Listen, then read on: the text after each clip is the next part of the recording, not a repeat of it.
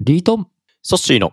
ラジオ歴史小話、じゃがじゃがじゃがじゃがじゃが。思わずシェアしたくなる歴史の話。ということで、まあ、年末がこう近づいてきて、はい。まあ、なかなか忙しい日々だと思うんですけれども、やっぱりまあ、日々勉強ということで、うんはいなかなかこうね、12月にも入って、えー忘年会シーズンということになってくると、なかなかそういう時間を取ることができないと思いますので、うんはい。まあ、ラジ歴でも聞きながらです ね、あのー豊かな時間を過ごしていただければと思うんですが、はい。えー今回はですね、うんあのーまあ、タレーランという人をね、はい。まあ、ちょっとおー話をしようかなと思うんですけれども、はい。あのー僕、世界史受験なんで、タレーラっていう名前 は聞いたこうとん、なんかうすらあるな。ああるよ、あるよ、あのね、うんちょっと出てくる、出出てくてきる、ます。うん。出てくる、出てくる、この外交官として出てくる。この時代の、その外交官って肩書きを聞いて、この当時の外交官って言ったら、もう、なんていうんですかね、もう勢力拡大、国をどう広げるかとか、そういはいはいうはいイメージだと思って、この外交官うんうんうのんタレランの、まあ、話を、まあ、ちょっと読んでたんですけど、あの、ナポレオンの失脚を計画したっていうこのタレーランの話が出てて、でその前提にナポレオンは結構ヨーロッパ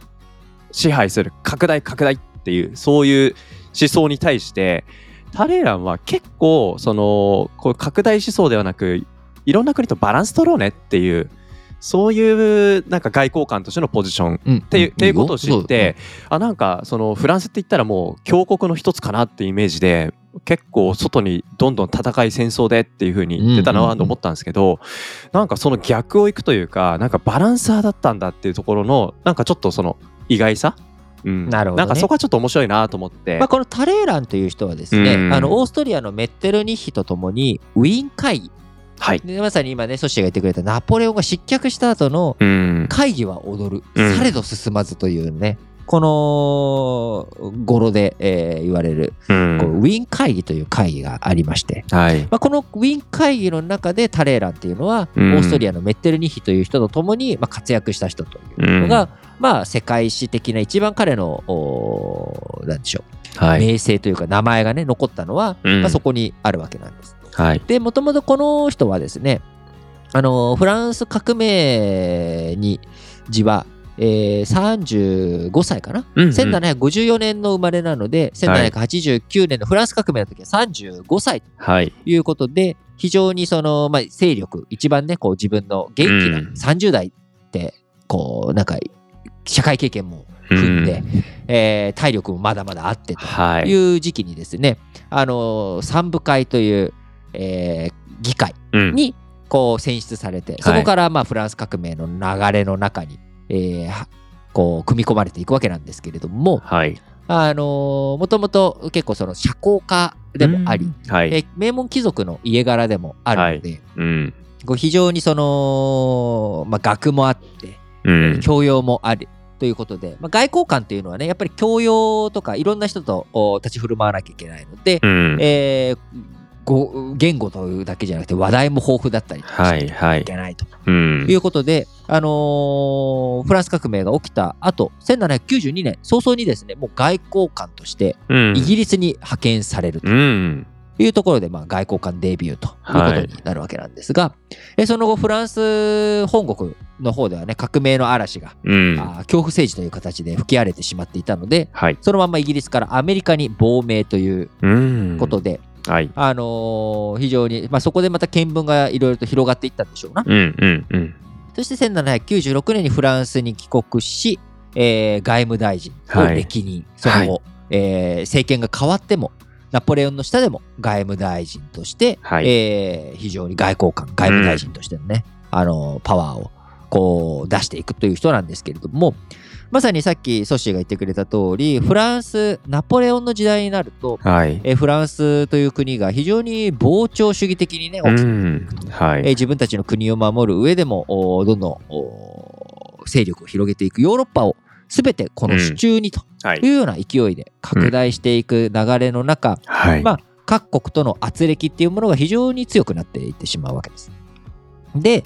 まあ、あのタレーランが心の底で何を考えていたかっていうのはわからないんですけれども、フランスという国このままだとナポレオンいつか負けてしまう。はい。まあこれはね、やっぱり人間誰しもね、やっぱ限界というものがありますんうで、ん。まあいつかどこかで没落というのは始まっていくはいわけですよ。うん。その没落が始まっていく流れの中で、フランスとナポレオンというのははい。一体化されたものではないよねと。うんうんうん。別にナポレオンがフランスっていうわけでもないし、フランスがナポレオンっていうわけでもない。はい。今あのフランスを指導しているトップというのがナポレオンというだけであって、うん。ナポレオンが失敗して失脚して消えていくのであれば、はい。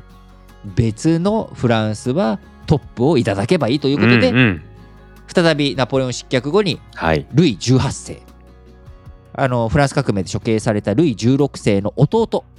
ルイ18世をフランスに迎え入れて、うん。フランス王国として復活させるということになったわけです。はい。で、まあ、ナポレオンはナポレオン戦争というものはうん。終わったと。はい。でそれじゃあその後の戦後処理をどうするかということでウィーンに集まってさうんみんなで話をしましょう。はい。ナポレオンがはい。トップはいだったとはいえ、そのナポレオンがいなくなったとはいえフランスの責任というものはあるよねとそうですね。いうことを各国が言ってくるわけですね。うんはい。でそれに対して、うんこのタレーラという人、どう交渉したかと。まあ、さっきソシはねバランサーみたいな言い方をしましたけれども、うんうんうんあのーこれをね世界史の用語であるわけなんですよ。まさに、まあ、あの理屈はバラン最終的にはみんながあバランスよくするうんっていうことに対して、このタレーランのはい。こう主張を受け取った受け入れたということになるんですが、はい。ここでタレーランが主張したのはうん。正当主義正当主義。まあ、正当はもうそのまんまですかね。正しい統正しい計の統一は統一。そうそうそうそう、うんはい。正当主義ということでフランス革命なかったことにしようぜっていうことを交渉の中で言うわけですね。と要は、はい。フランス革命が起きる前というものは、うん世界各国というもの、まあ、ヨーロッパ各国というものはバランスが非常に取れていたし、うん。あのー各王家がはい。王様として各王国を統治していて、はいまあ、みんなそれに応じて、まあ、多少の戦争というものはあるけれども、はい。安定してみんなバランスが取れていた、うんうん平和な時代だったとはい。いう主張をタレラはするわけですね。はい。はい。で、まあ、ここでフランスという国が著しくうん領土を奪われるということになると、バランスが崩れてしまう。はあはあ。せっかく。くバランスが整っていたものがおかしくなる。うんうん。で、ナポレオンが国を大きくしすぎて、フランス革命の後ね、はい。バランスが崩れて、こんな大戦争になってしまったんだから、なかったことにしようよ、戻そうよ。なるほど。ほら。うん。フランスだって、フランス革命前のブルボン王家のうん。王様、ルイ16世の弟を今王様にしてるんですから、はい。これでいいじゃないですうんか。うんうん。いうことをですね、激し く、激しくというか、タレーラ主張するわけですね。なるほど。まあ、その結果割り送ったのがですね、ナポレオンの、あのー勢力化ナポレオンがね勢力を膨張していく中で、うん一時的にちょっと、おーはい復活したポーランドのワルシャワ大公国というものがじゃあフランス革命前に戻ろうということにはいなった時に、うん。フランス革命前だったらまだポーランド王国消滅してなかったんですよ。お、まだあった時代ですね。前々回、うん1793年とか1795年に確かに。最終的にフランス革命後に消滅ということになるので、うんうんうんまあはいじゃあポーランドも復活ということでいいのかということはこれはならなかったというのがですね、やっぱり政治のなるほこどうのん国際関係におけるはい。なんでしょううんなんかこう闇というかですねそれを感じるわけですよだからタレーランが、はまあい。正当主義と言いながら、はいじゃあ本当に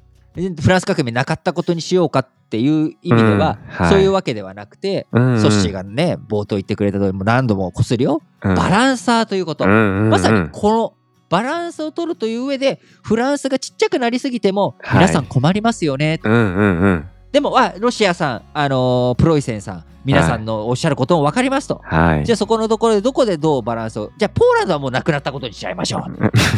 というなるほど風な。にしながうら、ん。あらなぜかフランスという国が負けたんではなくて、うん。ナポレオンが負けたフランス革命が悪かったうんうんフランス王国は別に負けたわけではないうん。悪いのはナポレオンあだなったたんだたとちが。戦ってたのはフランス王国ではなくはい。フランス革命フランス共和国フランス帝国だったということで、ナポレオン帝国崩壊後、またブルボン王家のフランス王国に戻しますんで、はい皆さんもその上でバランスを整えましょうね。いやー上手だしなんかマックス立てられちゃいましたねそう、まくし立てられたと今、阻止言ったけれども、はいじゃあウィーン会議決まったのかっつったら、ウィーン会議はなんていう会議だったえーっと、えー会議は踊るされど決まらずでしたっけされど進まず、決まらずでもいいよ。そういうことだから。うんうんうん。そう結局だから、そうは言ってもということで、全然、さ前、いや、お前それはちょっと違うだろう うんうんうんということも言われたりとかして、全は然い会議がね、前に進まなかったんですが、はい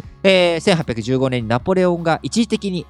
ルケイ地である地中海に浮かぶエルバ島から脱出して、はい、再びうん、フランスの皇帝になった後、あのー100日転嫁ってやつですそうかねですねナポレオンのはい100日転嫁で、みんうなんこのまんま喧嘩してでもしょうがない、はいうん妥協できるものは妥協しようということで、はいえーウィーン会議うのんその正当主義が通っていったとはいいうことになりましたと。いやーこのフランス負けた国であるはずなのに実際負けた国ではないポジションでこの交渉を進めてるっていうところですよねタレーラそのうまさ全部ナポレオンンがいけないみたいなそね、うそうそうそういうところなんですが、うんまはあ、このかタレーランという人、うん今言ったこのウィーン会議がね、一番はこういスポットライトの当たって、すごいこの正当主義っていううんううんことで、日本の世界史の教科書にも名前が残っちゃうとい、うんいうところなんですが、はい、えー彼ね、実際、その外務大臣、そのはい外交官としてのね、うん力っはていうものは、まあ、いろんなところでやっぱり和訳の成立とかっていうのもありますし、うん何より彼がすごいのは、はい一時的にそのフランス革命中のはい恐怖政治の中でアメリカに亡命していた時期というのはうん一時一時期あるわけなんですけれどもはいそれ以外この激動の時代をですねはいずっと生き残るというところなんですね。あのーナポレオンが失脚してもいやそれはいナポレオンが悪かっただけであってフランスは悪くうんなういん俺も悪くないっはいていうことで生き残りはいルイ18世を王様にすると。はいでルイ18世ブルボン王朝うんルイ18世の後にはいまたルイ18世、えー息子がいなかったのではいシャルル10世という自分の弟にうんうんうん王様の王位をはい渡すわけなんですが、うんこのシャルル10世の時代にはいまた革命が起きるんですね。 1830年7月革1830年のうん7月革命。はいこれで、えーブルボン王家のはい傍系であるうん結構あの離れてるんだけれども、うん同じブルボン家ではあるんだけれどもうんあのオルレアン家ってはいいううん別の王族のルイ・フィリップさんはいが王様に即位するっていう時にはうんこれにかくあのタレーランこうすルイ・フィリップの即位、うんはいシャルル10世の失脚うんルイ・フィリップの即位にも貢献するほうこの時もねまたねなんか外交官っぽいうんエスプリの効いたことを言ってるわけなんですよ、はあはあはなので7月革命1830年の後にも、うんはいこう生き続けこ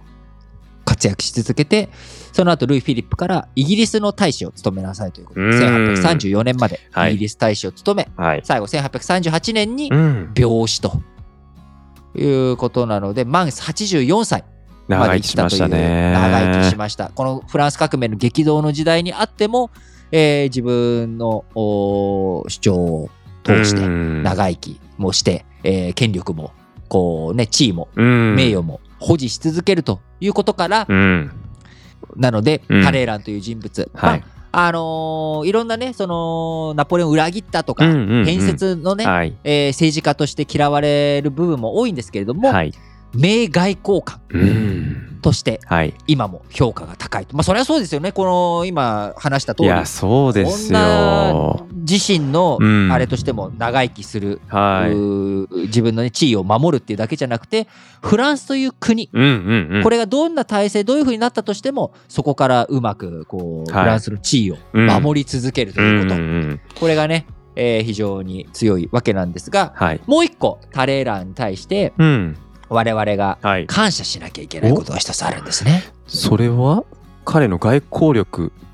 の中外に交力まあ交渉力だね外交渉交力力外交外交ではあんまないかもしれないけれども、なんと彼はいバンコク共通の単位を制定しましょうとおいうことをはい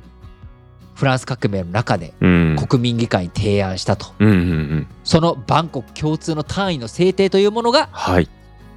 メートル法なんでなすね。んと今現在だもから我々もなくしてはならないメートル法。だメートル法から彼がアメリカに亡命していた時に、なぜメートル法をアメリカで広めなかったんだということはね、非常にあるわけですが、いそれ以外のところではいははいメートル法がうんうんうんメインとして使われてるということで、そっかやり残した仕事一個だけありましたねな んて一個下だけあるということで、いやでもはい彼の長い人生時間軸でいくらでも彼狙われてもおかしくないようなそういう実際狙われてねますからね。ねえ速攻をスルスルスルっとなんかくぐり抜けるようななんかそういうポジションの取り方うん彼のなんか生き方からなんか処世術じゃないですけどねなんか学ぶところがありそうだなって思いましたやっぱりこう、今ね、あのーブーカと言われるようなね、あのボラティリティの高い時代だと、お変化の激しい時代だと言われますけれども、やっぱうんりフランス革命期のはいフランス、ヨーロッパというものも非常に変化の激しい時代でしたので、うんうんはいまあ、現代の我々がね、学ぶこと、まあ、はい変説、裏切り、まあ、これがいいのか悪いのかというのはいろんなね、価値観ありますけれども、はいまあ、タレーランの生き方というものが一つ何かのうん参考にはなると思いますので ね、ぜひ今日の話が、えー皆さんにとって前向きなあープラスになったらなと思います。はいはい。ということで、ここまでのお相手は私、リートンと、そしてでお届けしましたバイバイバイバイ。ラジ歴リスナーの皆さん、今、我々リートンとソッシーは、ラジ歴世界遺産の旅というサブチャンネルを展開しています。33カ国の国を巡って、皆さんの知っている世界遺産や知らない世界遺産、え、この国にこんな歴史があったのということを、リートンとソッシーの2人で紐解いていっています。ぜひ、ラジ歴世界遺産の旅、こちらの方も聞いていただければと思います。各ポッドキャストでラジ歴世界遺産の旅で検索していただくと、青色のサムネイルが出てくると思いますので、そちらの方からぜひ聞いていただければと思います。えー順次、えー週に1編ずつプラスアルファあーできるようにですね、今公開を進めていっており、なんとかこの2023年中には世界遺産の旅を終えて日本に帰ってきたいなぁ皆さんそれではお楽しみに